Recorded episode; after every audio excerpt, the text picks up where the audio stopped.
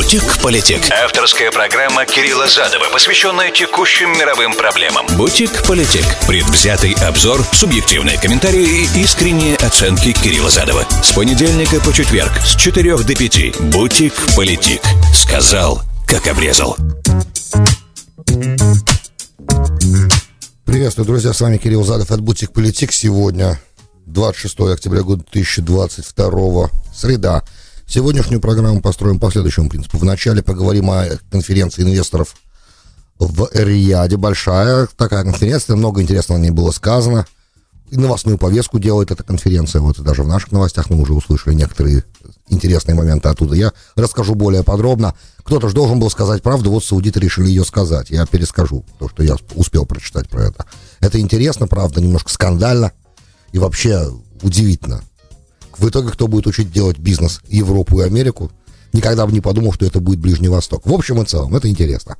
Потом мы перейдем на э, встречу в измененном, правда, формате между президентом Франции и канцлером Германии Макроном и Шольцем, соответственно, э, которая обозначила проблемы, которые были, но они прям резко стали видны.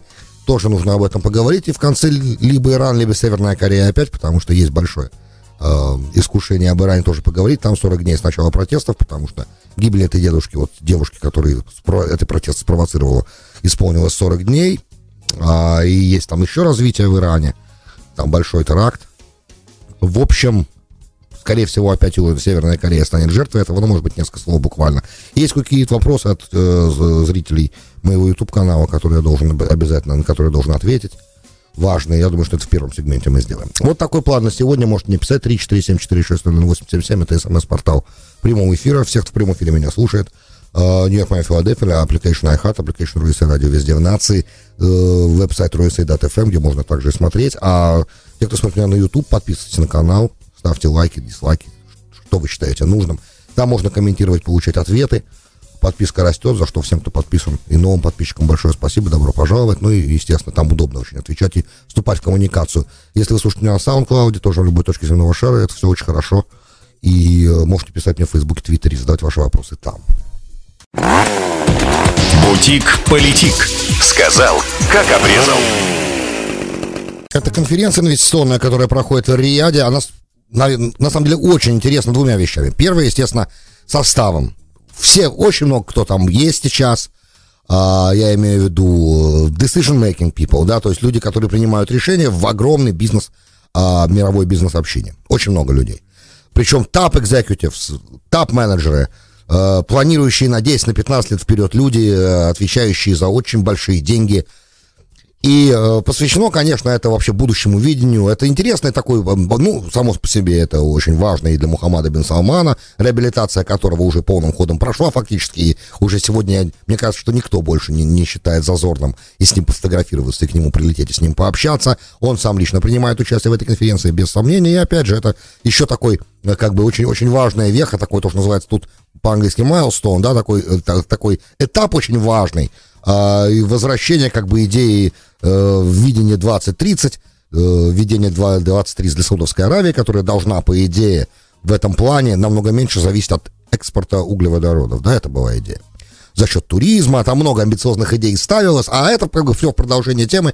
И тоже, учитывая, не забывая, что Саудовская Аравия заработала из-за роста цен на энергоносители на нефть в данном случае огромные деньги за последний год, например, а, приличные. И это позволяет полностью финансировать все эти программы, которые были намечены, и в том числе и строительство, начинать строительство города в, в пустыне, который станет центром, хабом Ближнего Востока, реально новым абсолютно городом будущего. Ну, там много интересного есть проекта, все это, теоретически, это все макеты можно посмотреть, я думаю, онлайн уже. Это прям реально будет мека для туристов. Есть мека обычная там, а есть мека, реально мека для туристов, не для э, религиозных всяческого Э, паломничества. И это интересно, правда. И вот Мухаммад бин Салман, я всегда вам говорю, что он как бы тот локомотив, который, да, может изменить Ближний Восток. Учитывая правильное образование, правильные деньги и правильное понимание того, куда мир двигается. Значит, что интересно, никаких официальных лиц с нашей стороны, с американской, в данном случае, не приехало туда. Естественно, после э, печально известного для нас американцев сокращения добычи нефти на 2 миллиона, объявления сокращения ОПЕКом добычи на 2 миллиона баррелей в сутки, что, в принципе, большая цифра – э, не совсем это пока сказалось, но и опять же, саудиты же как, да, возвращаясь к этой теме, саудиты как объяснили это? Они поняли, что из-за глобальной рецессии и zero tolerance к ковиду позиции Китая, да, никакой терпимости к ковиду, нулевая терпимость, э, спрос на нефть упадет, и э, так они объяснили. Э, не то, что они, помимо соглашения ОПЕК+, и, и, и, и сговора с Россией, в чем мы обвинили Саудовскую Аравию, они объяснили это чисто экономическими причинами. Что вот так и так мы заинтересованы в том, чтобы поддерживать цену на углеводороды стабильную, там, до там, 80, от 80 в рамках, от 80 до 90 долларов за баррель. Если мы сейчас это решение не примем, они сказали, об уменьшении 2, 2 миллионам в сутки, то мы потеряем, нефть снизится очень сильно цена, и нас не устраивает, мы потеряем огромный доход, огромные деньги, как это было уже один раз, не так давно на нашей памяти, в 2020 году тоже. Там, правда, по другой причине, из-за неправильного расчета и недопонимания между Саудовской Аравией и Россией, который в итоге вылилось в ценовую войну, и вот был показательный момент, когда баррель стоил минус 10 или 15 долларов. Тебе доплачивали, если ты покупал баррель нефти, был такой момент. Но сейчас другая ситуация, и как оказалось, по крайней мере, пока, да, еще действуют те выпущенные баррели, 180 миллионов баррелей, которые э, Байден в начале года, весной, по-моему, года а, выпустил из хранилищ. И вот сейчас пока все это еще действует. И показалось саудитам, да, тогда, что вот нужно сейчас сократить то, что они сказали, отвечая на обвинение в сговоре с Россией и с Путиным против американских интересов. А, и более того, они объясняли также, что ни одна страна не может диктовать рынку, как себя вести. И страны, которые добывают нефть, должны руководствоваться а, должны руководствоваться экономическими соображениями, а не политическими соображениями и стабильным потоком углеводородов по приемлемой цене. Да, почти дословно я цитирую министра э, нефтяной Абд Абдулязиза бен э, Салмана, родного, я так понимаю, брата МБС, Мухаммада бен Салмана, если не ошибаюсь, министра энергетики. И Саудовской Аравии. И цена, кстати, сначала вскочила немножко, там, под 90, когда э, это объявление э, сокращения добычи, нефтедобычи прозвучало, АПЭКовское. А сейчас опять стабилизировалось. Что показывает, как говорят многие эксперты, кстати, что саудиты в своем расчете относительно глобального деменда, спроса на нефть, оказались правы.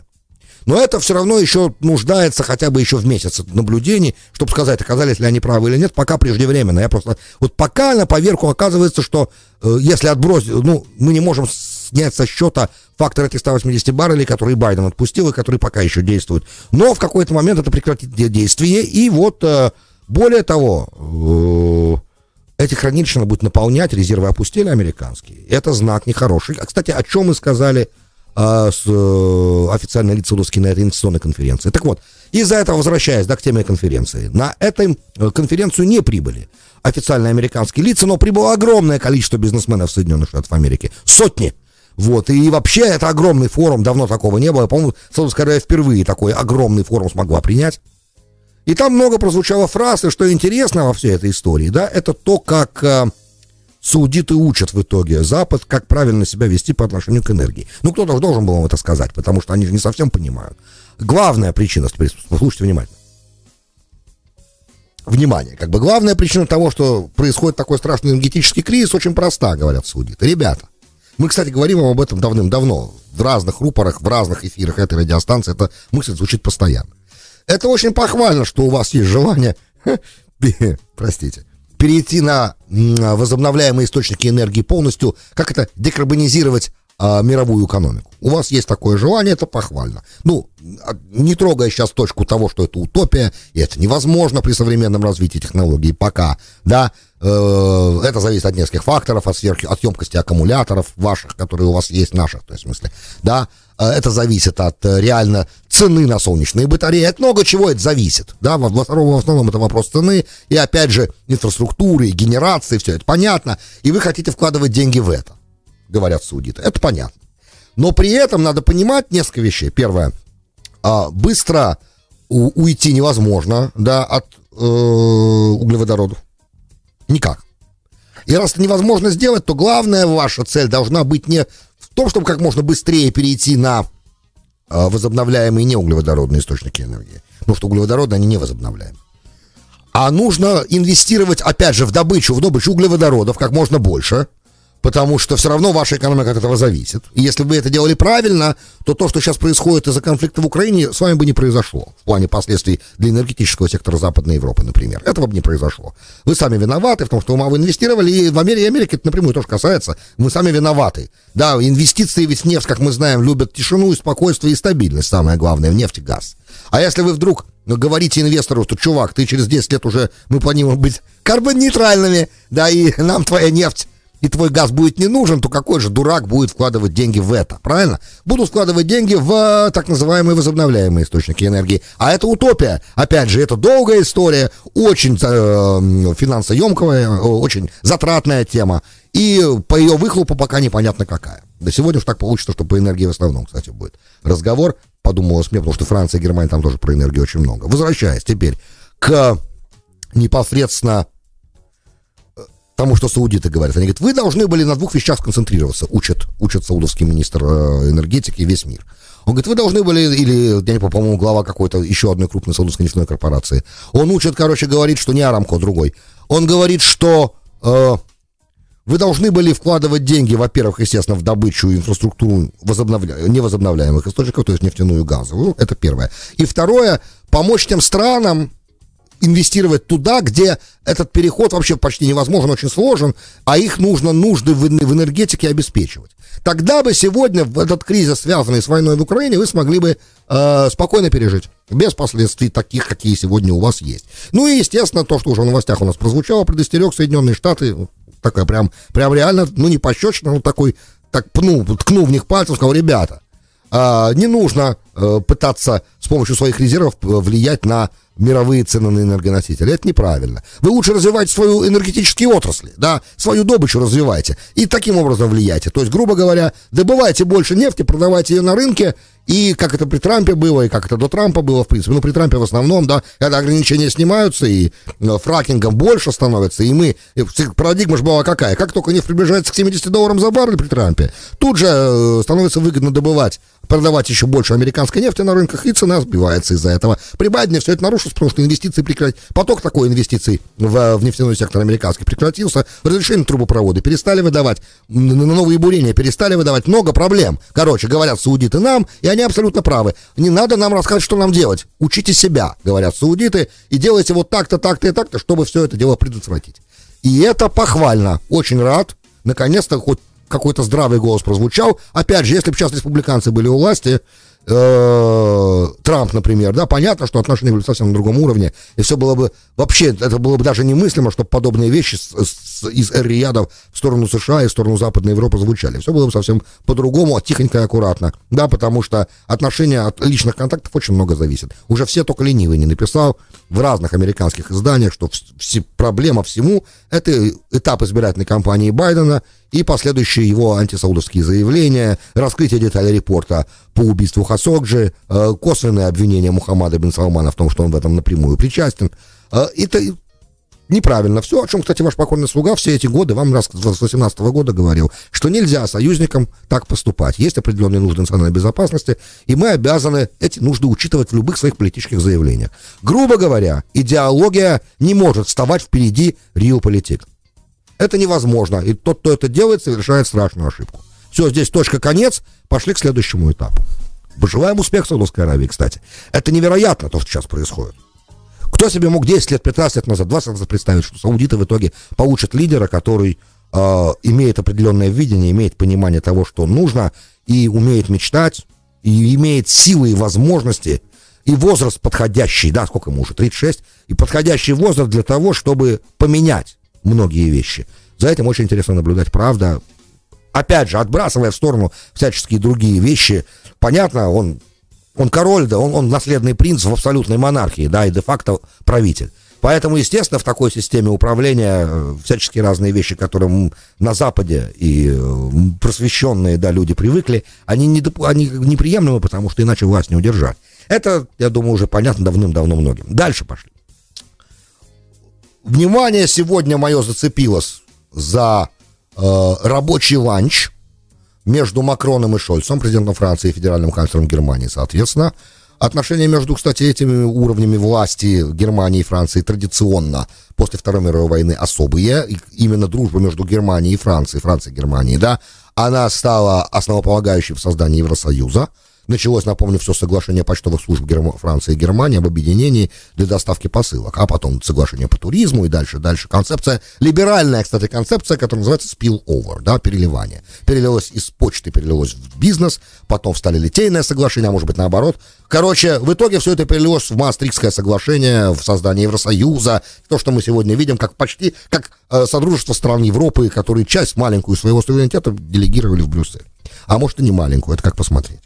Сейчас не в идеологических вопросах э, раз, раз, раздрай между Францией и Германией. Откуда мы знаем, что раздрай произошел? Мы знаем из одного простого фактора. Они должны были собираться традиционно, по ежегодная эта встреча между э, главами Франции и Германии. Она проходит с участием министров. Это такое расширенное заседание, короче, и правительств, и руководителей глав государств одновременно, да, которые э, обсуждают огромное количество всяческих разных вопросов. Это должно было произойти, по-моему, на прошлой неделе или на этой неделе в, на, к югу от Парижа, Фонтенбло, в, в, в, в очень приятной обстановке. Короче, все это было отменено и перенесено на январь. И э, вместо этого, учитывая, что впереди как бы адженда политическая очень напряженная и для Макрона, и для Шольца, потому что внутренние проблемы присутствуют, вот э, многотысячные демонстрации во Франции, в Германии тому подтверждение. Мои зрители, которые смотрят меня в Германии и Франции, могут это подтвердить и периодически комментируют в Ютубе э, на моем канале о том, что э, на самом деле э, там происходит. И э, они должны были обязательно встречаться все равно, потому что вопросов очень много. Но просто вместо того, чтобы такую традиционную огромную встречу, широкоформатную, такую с участием большого количества чиновников, они решили провести э, рабочий ланч в Париже, по-моему, в Париже, да, и туда прилетел, во Францию прилетел Шольц, они сели поговорить, и проблем очень много оказалось. На поверку оказалось очень много проблем. Мы не за всем этим, я не за всем этим следил, признаюсь, каюсь, но сегодня пришлось в это погрузиться, и это правда намного больше, чем я ожидал. По крайней мере, с Меркель Макрону было проще. Это однозначно. Да и многим было с Меркель проще. Опыта у нее, конечно, было побольше. Э, так повезло, на самом деле, и вовремя уйти да, вот тоже мудрость, да, вовремя уйти. Вот уж невозможно недооценить. Итак, несколько проблем. Первая, первая проблема Китай. По Китаю у э, Франции и Германии э, Фра, э, Макрон позволил себе высказаться нелестно о том, что, ну, во-первых, Шольц летал в Китай, по, по, по разным вопросам, там многие экономические вопросы обсуждались. Эта поездка вызвала определенную критику в европейских кругах, потому как Европа старается презентовать себя единым фронтом перед лицом китайской угрозы, каким-то образом противодействовать ползучей китайской такой достаточно серьезной экономической экспансии. Э, ну и опять же слышать то, что американцы говорят, как же без этого. Надо же единым фронтом Запада выступать против Китая, ведь против России уже так успешно они выступают единым фронтом, правда ведь? Теперь, значит, надо и против Китая также выступить, чтобы окончательно перессориться со всеми полюсами силы, какие есть на Земле. Кто-то просто только Индия. Но Индия пока еще не такого уровня полюс силы. Короче, а, Макрон позволил себе жесткое высказывание относительно желания Шольца подписать с китайцами договор а, и запустить китайцев в инфраструктуру европейскую. Они там должны были один из крупных немецких портов э, купить в нем большую долю и начать его модернизировать. И Франция конкретно против этого соглашения. И Макрон сказал, что вообще это неразумно, это не мудро э, пускать китайцев в европейскую инфраструктуру, потому что мало ли что может завтра произойти. Ну, грубо, нападет завтра Китай на Тайвань, и нам придется делать разные вещи, по примеру вот э, российско-украинского конфликта, да, отрезать, допустим, Китай как-то экономически от себя. Хотя мне только кажется, только в страшном сне Макрон может себе такое представить. И что во что в итоге это выльется, если они пытаются с Китаем проделать тот же самый номер, что они проделали с Россией. Просто экономическая взаимозависимость очень высока между, западной, между западноевропейскими странами и китайской экономикой. Это сложно, короче, да. А теперь э, резать по-живому придется очень сильно. Ну, с Россией они это исполняют сейчас, да, может быть, они думают, что они смогут и с Китаем это исполнить. Но нельзя же только внутри себя вариться, правильно? Нужно же торговать со всем миром. В общем, а, по Китаю. Первое несогласие серьезное, да. Второй момент, э, естественно, главный. Второй момент здесь главный. Это энергетика. по-разному страны реагируют на энергетический кризис. Франция и многие другие страны Евросоюза хотят установить цену предельную для розничных, розничную цену для покупателей и сдать субсидии определенные. Германия, я так понимаю, что Нидерланды категорически против этого. Я вам говорил в программе, которая нам посвящена, почему. Это создаст э, излишний им консам э, потребления, спровоцирует, если вы будете датировать де-факто газ для потребителя. И, а если установите потолок для розничной цены, то это найдет, э, то тогда продавцы газа будут продавать другие места, просто, скорее всего, и тоже часть потока энергоресурсов уберет из Европы. Короче, много проблем. Германия и Голландия сказали, нет, эта идея нас не устраивает. Это первая точка по энергетике несогласия, вторая точка несогласия. Германия и Испания предложили строить через них газопровод новый, я так понимаю, для алжирского газа, а куда летали европейцы договариваться, и Алжир вроде кивнул головой, надо строить газопровод. Франция сказала, нет, мы не хотим. Почему Франция сказала нет?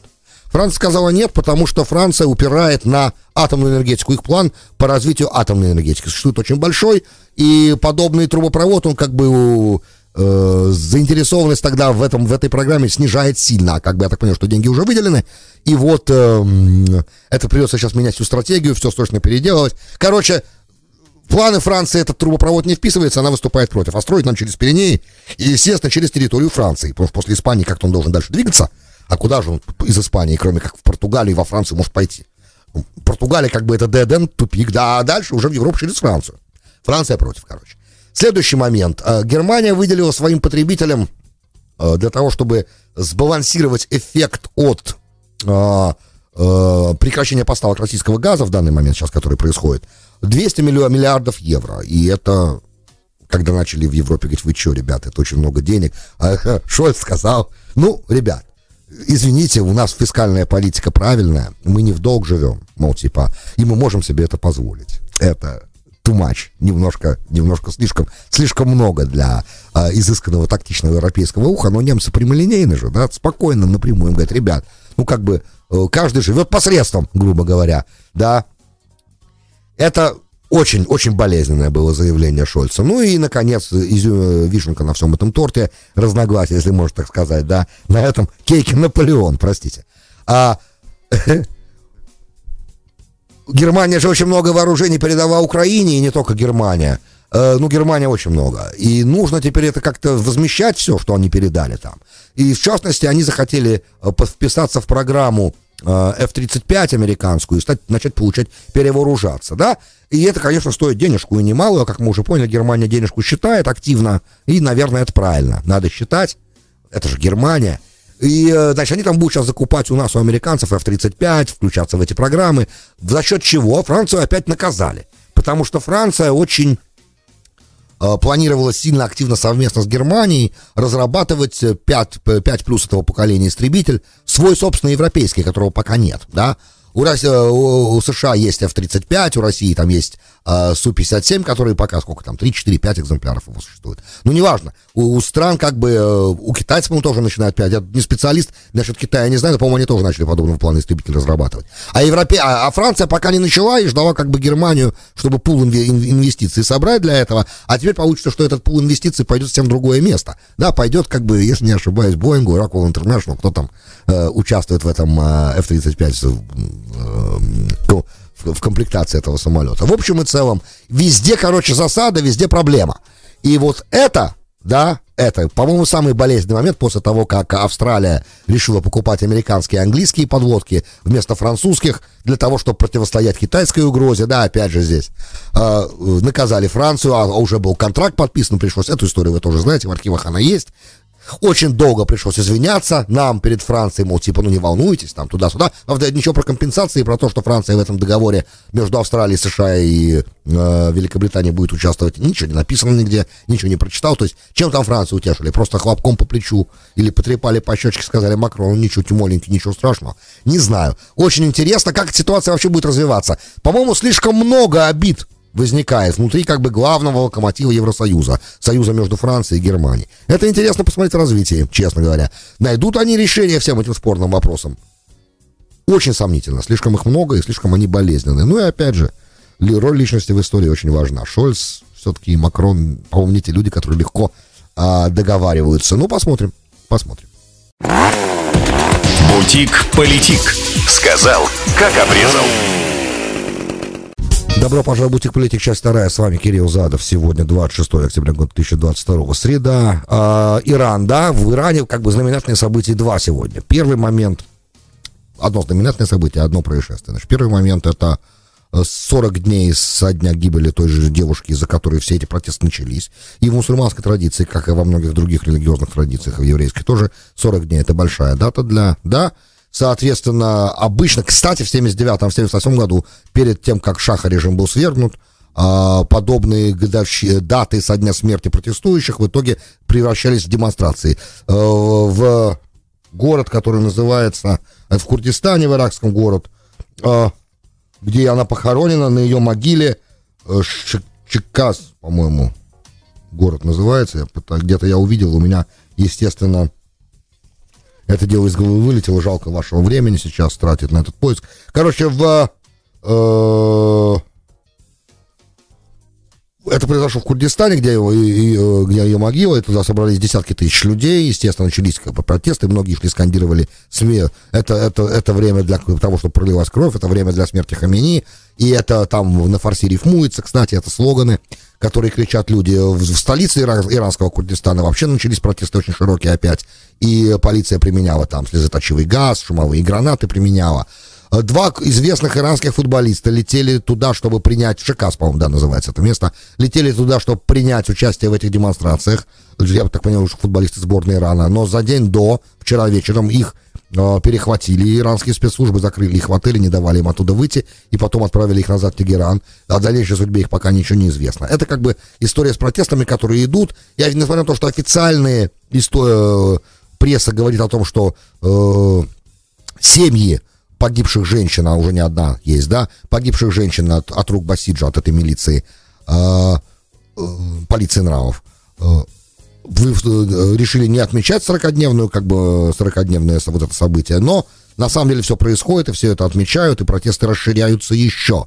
Одновременно с этим на юге Ирана, в, в месте святом для шиитов, три боевика зашли в, в, место, в это место паломничества расстреляли 15 человек, 15 человек убитых, большое количество раненых, двоих из этих троих нападавших схватили, одному удалось убежать. Что, кто за этим стоит, не совсем понятно, а, неизвестно. А, в общем и целом, стабильности, естественно, спокойствия никакого в Иране нет, протесты продолжаются, они усиливаются. А, многие проводят аналогию с тем, как начиналась сирийская гражданская война, ну, тут не совсем такая ситуация, наверное, есть разница. Тем не менее, вот э, по аналогии с 78 годом, угроза режиму существует очень серьезная.